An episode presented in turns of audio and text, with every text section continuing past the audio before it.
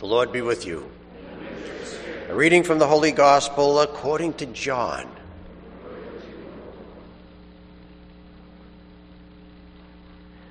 Jesus said to his disciples, I am the true vine. My Father is the vine grower. He takes away every branch in me that does not bear fruit. And every one that does, he prunes so that it bears more fruit. You are already pruned because of the word that I spoke to you. Remain in me as I remain in you. Just as a branch cannot bear fruit on its own unless it remains on the vine, so neither can you unless you remain in me. I am the vine, you are the branches.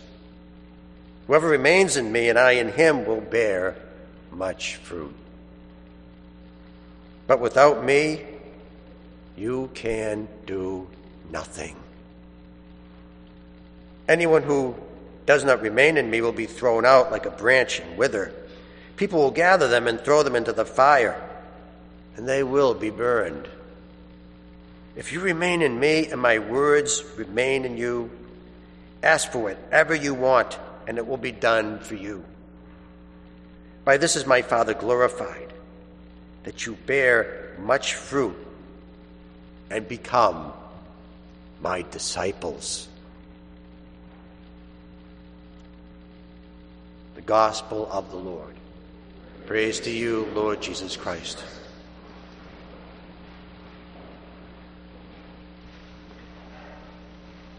So let me tell you how I think the book of Jeremiah was written.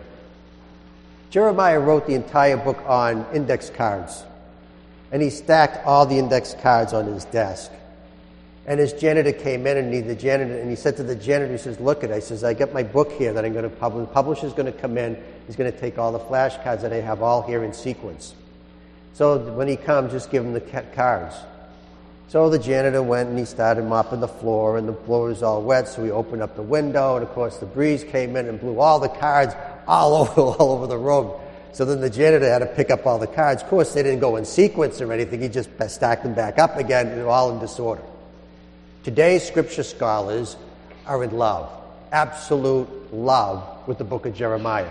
Because colleges and universities pay them the big bucks to try to figure out the original sequence of all of, all of the book of Jeremiah. Now, one of the index cards has the, has the word as, as King Zedekiah. And that was a clue into the sequence of the cards. Well, who exactly is King Zedekiah? King Zedekiah is the last king that was related to King David. Now, that doesn't sound very good, does it? Because we thought that King David was supposed to go on forever. But it was. He was the last relative of King David. What happened was the Babylonians got a little upset with Jerusalem because they weren't paying their taxes to Babylon. So they came in and they wanted to destroy him once and for all. But it wasn't enough to destroy the city, it wasn't enough to destroy the temple. They wanted to destroy the people, the nation, the ethnic connections that they had with one another. And the way they wanted to do that is they wanted to cut off the Davidic line. If they could kill the king at, the, at that point and there's no more heirs, then the people would dissolve. There would not be any more nation. And so what the king did in, in Babylon is he killed all of the sons of the king, cutting off the line to David. But see, the king was wrong. He couldn't kill off the, chosen people because they weren't just connected to a human being in the past. See, the reason why they couldn't, he couldn't destroy them is because they were connected to God. And if you're connected to God, you're, you're always going to go forever. There's not going to be an end to your nation. You know, my out my room and the and there's a tree that grows in front of my, my window. And I love the tree because uh, all you see is the tree. It, it, looks like when I look out my window, I'm in the middle of a forest and there's birds in the tree and everything. So I really like that. So I really like that being in the middle of the city, and it looks like I'm, I'm, my my room is in the middle of the forest. Well, one day there was a storm, and it was a pretty nasty storm with a lot of wind, and half the tree ended up on the sidewalk. Not only did I have to clean it up, uh, after that, I went back to my room, and there's a big hole in the middle of the tree. and I can see the building right across the street. So I'm no longer my bedroom. When I look out my bedroom, it doesn't no longer looks like a forest. It looks like I'm in the middle of the city. That lasted for about two months. Amazing. The tree just grew back in, and uh, I don't see the building across the street anymore. My, my room is back in the forest. Because that's what happens, because uh, no matter how damaged, no matter how bad it gets, no matter how hard, if you're connected to the root system, if you're connected to the tree, if your branch is connected to the vine, you'll never have to worry. Because you'll always be healthy. You'll always be strong. You'll always grow back. I was teaching uh, eighth grade confirmation class. The problem with uh, confirmation class is you see the kids and they get their confirmation, and then you don't see them again. They, they disappear. So I wanted to uh, try to emphasize why, how it's important to be connected with God, continue after your confirmation. So I had a vine, I cut off a vine from the, from the garden, and I put it on my desk, and I laid it there so I was going to use it for my presentation in my class. Well, apparently the housekeeper came in and saw the vine had withered on my desk because it was sitting there all afternoon, and uh, she took it and she threw it away. And so I went back to my desk and I didn't have my illustration anymore. But the point was really solid because she said, because when we're cut off from the vine, we wither, we disappear, we die. We, we're only, we're not, we don't have any value. We can't bear any fruit.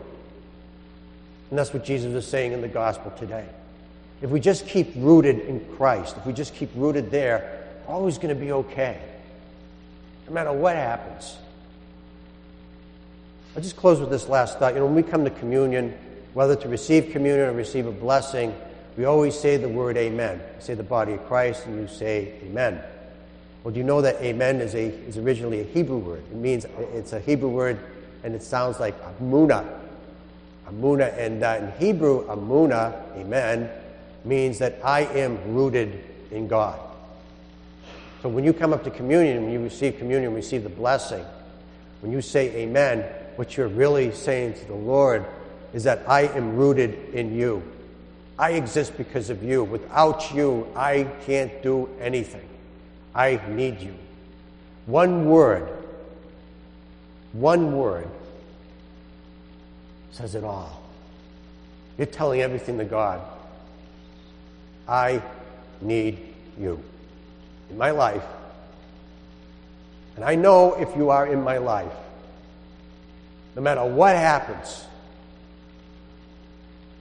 I'll always be fine. I'll always have life. I'll always bear fruit.